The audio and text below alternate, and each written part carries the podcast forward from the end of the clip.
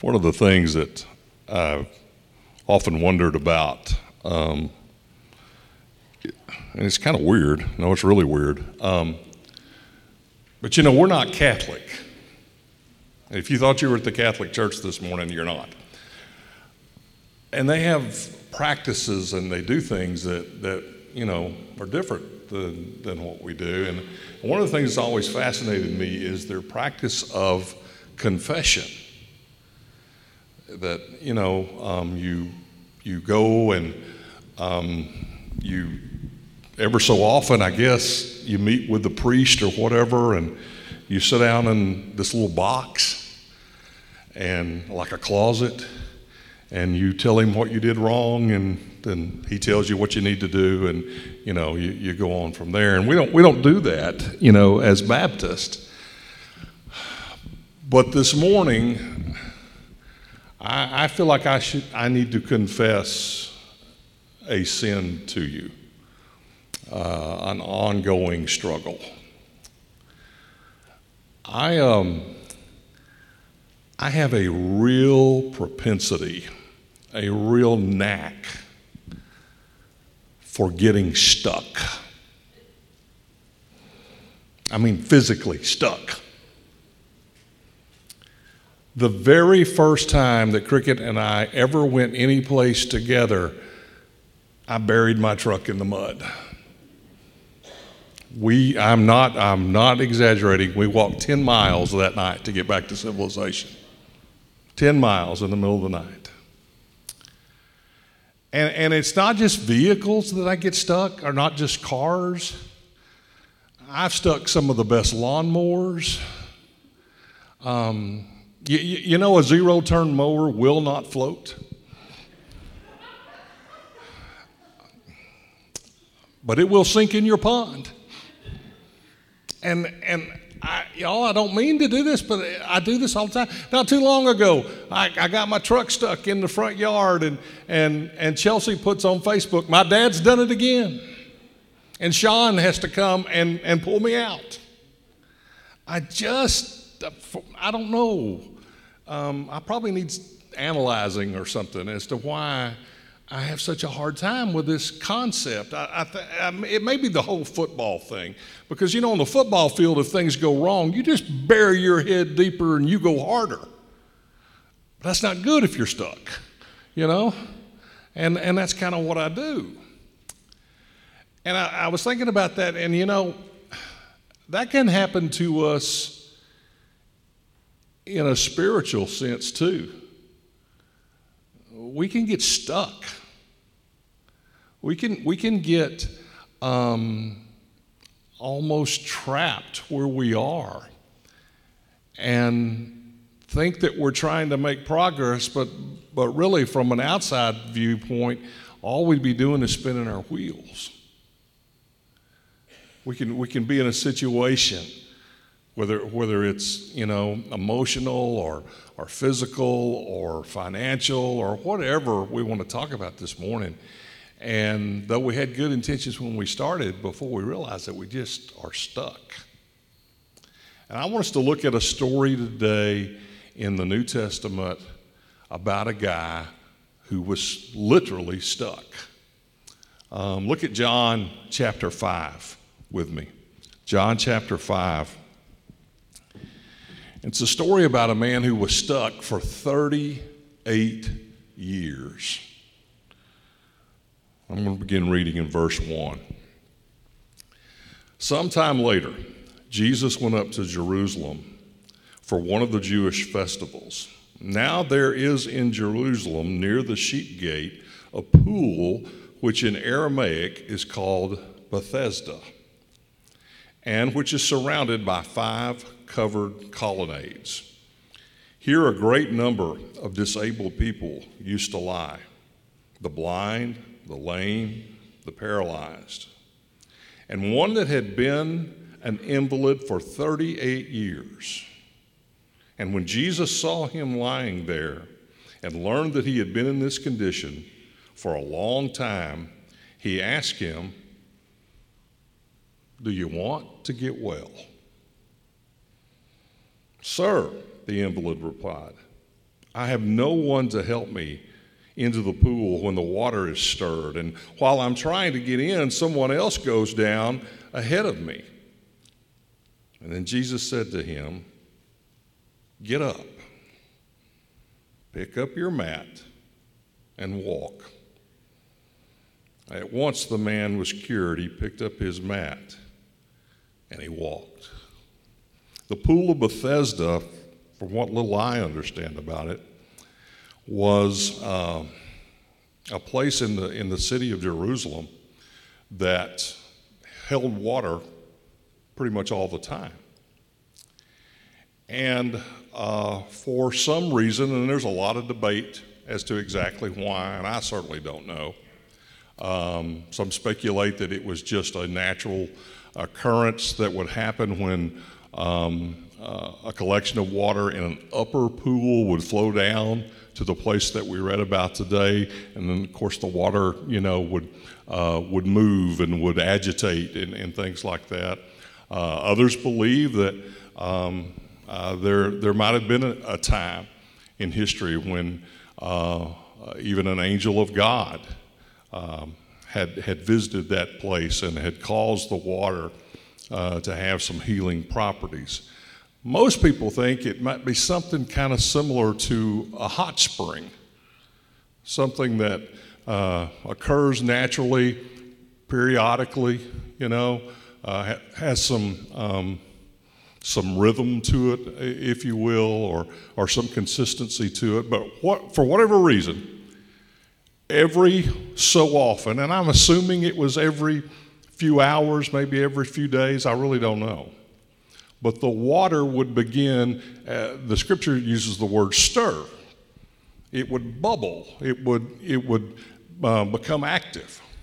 And the feeling was that if you had a physical ailment and you could get into that water while it was active, you could be healed. And so people camped there forever, trying to be um, the people who were lucky enough to get into the water when it would move. And the man that we read about today evidently had been trying this for 38 years. And, you know, I just get this picture that, that the pool evidently was not that large. And whenever it would bubble up or stir or move or whatever uh, it did, then there'd just be a mass of people running down to it and trying to get into the water. And basically, they ran over the man that we read about today. They stepped on him and they knocked him out of the way. Remember, he could not walk, he was, he was having to try to crawl to get into the water. And he did this day in and day out, get it again, for 38 years. That's a long time to do anything. But that was the man's life.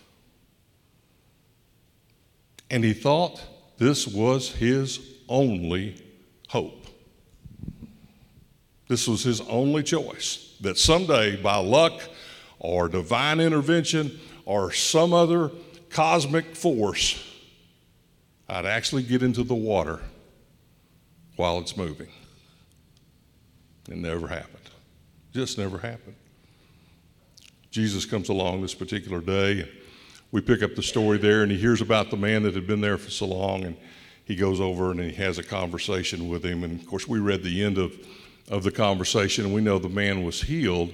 But there's some things that I want us to notice about the character of Jesus while he's talking to this man. The first one is this I want us to notice the compassion of Christ. The compassion of Christ. Do you remember when, we first started reading? It says, now, sometime after this or sometime later, okay? What, what that's referring to, if we went back and read the fourth chapter of John, we would remember that Jesus and the disciples had been on quite a journey to get to Jerusalem, okay? And it's in that fourth chapter that they go through um, a bad place for a first century Jew to be. I don't know any other way to say that. But they go through Samaria and he encounters the woman at the well. You know that story. Well, this takes place after that. So I think we can at least easily assume that Jesus has been busy and he's probably tired. Also, he's there in Jerusalem for what the scripture calls a Jewish holiday or a Jewish festival. Now, where should Jews be in Jerusalem for a Jewish festival? He should have been at the temple. That should have been the first stop. That's where he was expected to be. And on top of all that, it was Saturday, or what the Jews call the Sabbath. Kind of like our Sunday, a day dedicated uh, and strictly for the worship of God. And, you know, we could go back and look in the, in the law of Moses and how particular and how stringent that law was. And they couldn't do this and they couldn't do that and all those kinds of things. One thing a good Jew should not be doing is having a conversation with a social outcast on the Sabbath. And do we get how none of that mattered to Jesus? Did Jesus forget that the festival was happening? I really doubt that. Did he forget it was the Sabbath day? I don't think so. In fact, I, you know, I don't know this for sure, and he may tell me one day I got this wrong, but I could just see him kind of kind of shuffling his feet a little bit on the trail to Jerusalem, making sure it was Saturday when they got there. I think he wanted it to be the Sabbath day. I think what Jesus wanted that day was to show this man that had been there for so long, and then in turn to show us that neither social convention or religious expectations or fatigue or anything else that this world wants to throw in the way will deter Christ from you. If that's not good news this morning, then I don't have anything else to offer.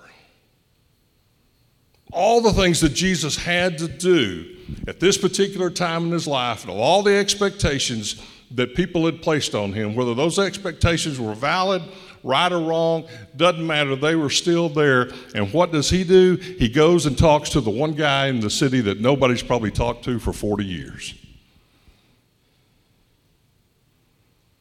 He went to the guy who was stuck. The compassion of Christ. We can never forget just how powerful that really is. Second thing this morning about the personality of the Lord was the curiosity of Christ. The curiosity of Christ. Look what he says to the, to the man. In verse 6, it says, When Jesus saw him lying there, and he learned that he had been in this condition for a long time, he asked him, Do you want to get well? Now, the first time you read that, that can seem like the biggest duh question that anybody could ever ask. Do you want to get well? Well, yeah, of course. Absolutely. The disciples probably standing behind Jesus going, He let off with that one? Everybody, I mean, nobody's at the pool of Bethesda if you don't want to be well. Nobody's there for any other reason. And Jesus goes up to him and says, Do you want to get well? The thing that's critical for us here, and the reason I like this version for this particular story, is the verb. Do you want to get well? Do you want to get well? There's a difference between do you want to be well and do you want to get well? One more time. There's a big difference between do you want to be well and do you want to get well. Everybody there wanted to be well. The man who'd been there for 38 years wanted to be well. That's not what Jesus asked him. He said, Do you want to get well? Ooh. Now to think about it, that might be a little different. Okay? We all want to be something. Few of us want to do what it takes to achieve that. When we're physically ill, we want to feel better. We don't always want to go to the doctor and take the time and the effort and the money in order to get better. Now, don't misunderstand what I'm saying, guys. The healing that occurred in this man's life and the healing that occurs any place on this earth comes strictly and solely through the hand of Jesus. We don't earn that. It's not something that we that we purchase or that we bargain with or anything like that. Jesus healed this man. But when Christ moves, you look at the entirety of the Bible, it always requires a response on our part, doesn't it? When Jesus does something, it always requires a follow up or a response on our part. Do you want to get well? You know, I'll be honest with you this morning. If I could just snap my fingers, I want to have hair. I really do. I used to have a lot. I mean, a lot. And one day it was gone. But I'd like to have hair. I do not want to get what you have to get in order to have hair in my condition. I have seen the hair transplant videos on YouTube when they're slicing parts of your scalp and plugging the front of your head with those things. No, I'm going to buy a hat. Okay? I want to have hair, but I don't want to get hair. We all face that question from time to time, don't we? Sure, I want, I want to better myself in life, but I'm not sure that I really want to put forth the effort to go back to school and do what it takes to get to that point. Even when God makes provision for us, am I willing to do that? I'm tired of being in this relationship that is mentally or emotionally abusive. It, it, it, it grieves me every single day. I'm sick of it. I'm tired of it. But you know what? I just feel stuck, and I'm going back there when I leave here this morning. There's a difference between being well and getting well. The curiosity of Jesus as a poignant um, point for us to take home this morning and understand that Jesus is more than willing and more than capable to heal us from any situation and to correct anything in this world that we may have found ourselves stuck in, even if we're the ones doing the driving. But He's going to expect a response from us, and He expected two responses from the man at the pool, and those responses were commands. The commands of Christ that day, the first one was get up. Get up. How does a man who's an invalid for 38 years do that? Well, it ain't real pretty. I'm just telling you. It probably was not graceful. I doubt seriously that he was going to get any points for style when Jesus told him to get up. What do you do when you don't feel strong enough to get up and God tells you to get up? You get up. And you don't worry about how it looks. And you don't worry about how unshaky or how shaky it is and how unstable it may be. God tells you not to go back to that relationship again. You just don't go. And no, you don't know where you're going to go tonight, but you don't go back there. You got to get up. The second command that the Lord gave the man was take up your mat and walk. Take up your mat and walk. Why? Why didn't he just say walk? Why did he tell him specifically to take his mat? Okay, this was his pallet, this was his, his bedroll, his sleeping bag, whatever. It probably was nothing but a, an old piece of, of hide that he had found to, to lay on to make it a little bit more comfortable than just laying on the rock or the ground. And Jesus said specifically, pick that up. Pick that up. You know why? Because he was telling this man, You're not ever coming back here again. Don't you leave anything behind.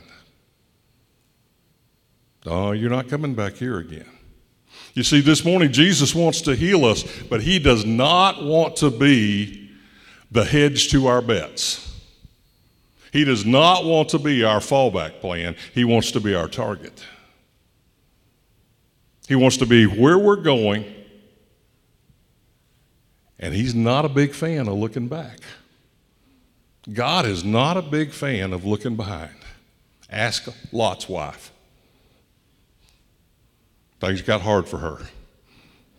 That was a bad joke. It really was. I'm sorry. I'm sorry. Forgive me. God does not, He did not want this man to ever think that he could go back to this way of life again if he was going to follow Christ. That's not getting well. That's just not getting well all of Jesus' efforts would have been futile had he left away for himself to come back to that old way of life that he had lived for almost 40 years. When Jesus tells us to get up, as scary as that may be, when it gives us a lot more questions than we have answers for, And when he says walk, when he says go, we leave everything else behind. We don't have our way of life and a little Jesus when we need a rescue. That's not the way it works. No, he had to leave. He had to make sure that he rid himself of any opportunity to ever fall back into that useless, futile way of life. I know some somebody might be here this morning and and they're thinking, you know, Cody, that sounds good. That's a great story. But you know, that's 2,000 years ago. That's back when Jesus really walked the earth and he, he really did physically heal people and he really raised people from the dead and, and he walked on the water. And, you know, it's not the way life is anymore. I want to tell you one personal story. And then you can make up your own mind. I'll be through. One story that I happen to know about firsthand. Tell you a story about my dad. Um, man who raised me when he didn't have to. Man who has put up with my mother for over 40 years. That's not the story, but you know, we don't have time for that this morning. If you don't know, Coach Hill's my dad.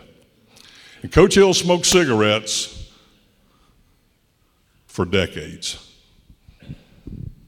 I've known him since I was 16. Never saw him without one. Now, Coach Hill didn't just smoke. Coach Hill was the kind of guy that would have one lit and light another at the same time.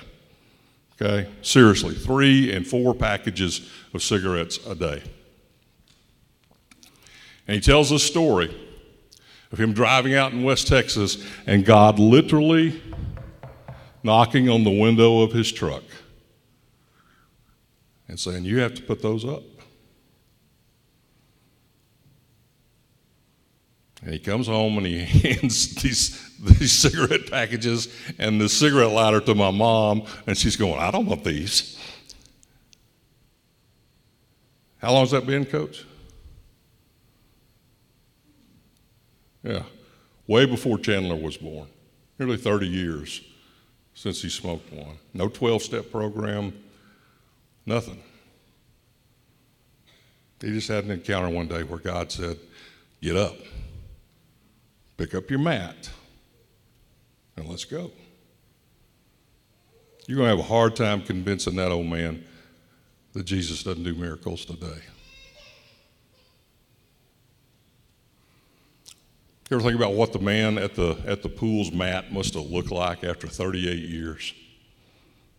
Oh my goodness. That had to be one nasty piece of, of carpet or whatever it was. 38 years he's laid on it and he's eaten on it and he's sweat on it. Not been able to get up, not been able to clean it or wash it or anything. It had to just be hideous.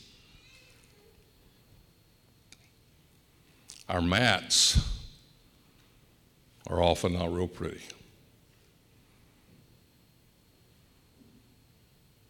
But wasn't it cool? Can't you imagine the look on the guy's face at the first trash can that he encountered? To be able to stand there and wad that old nasty thing up that he'd literally been stuck in for four decades and throw that away and never have to see it or smell it or live it again. What's your mat look like this morning? It may be an old dirty piece of carpet. It may be a package of cigarettes. It may be a relationship that has been broken so long, and there's a bitterness that lives inside of you right now that really just consumes everything else that you do and, and shadows the life that Jesus so desperately wants you to have. Isn't it time to pick it up and throw it away? The Jesus that encountered the man at the pool of Bethesda by his grace and by his goodness is in First Baptist Church, Huntington, Texas, this morning. If he's telling you to get up and get rid of your old mat, then that's exactly what we need to do. Let's pray together as our music team comes. Father, we thank you today for the story in your word that we read, Father, that even though it happened a long, long time ago in a world that we don't understand, it's, it's so applicable to my life this morning. Because, God, the truth is, I do get in a rut and I do get stuck and I do get to thinking that there's no way out and it's got to be somebody else's fault and if only someone would help me. And all I do is just spin my wheels deeper and deeper and deeper. And yet you come along, Lord, and very simply, you just say, Get up. It's time for this to be over. It's time to be unstuck. It's time to be free. God, we can never thank you enough for that power and that invitation. Our prayer is this morning that we would answer it and that we'd get up and walk. In Jesus' name we pray. Amen. Let's stand together.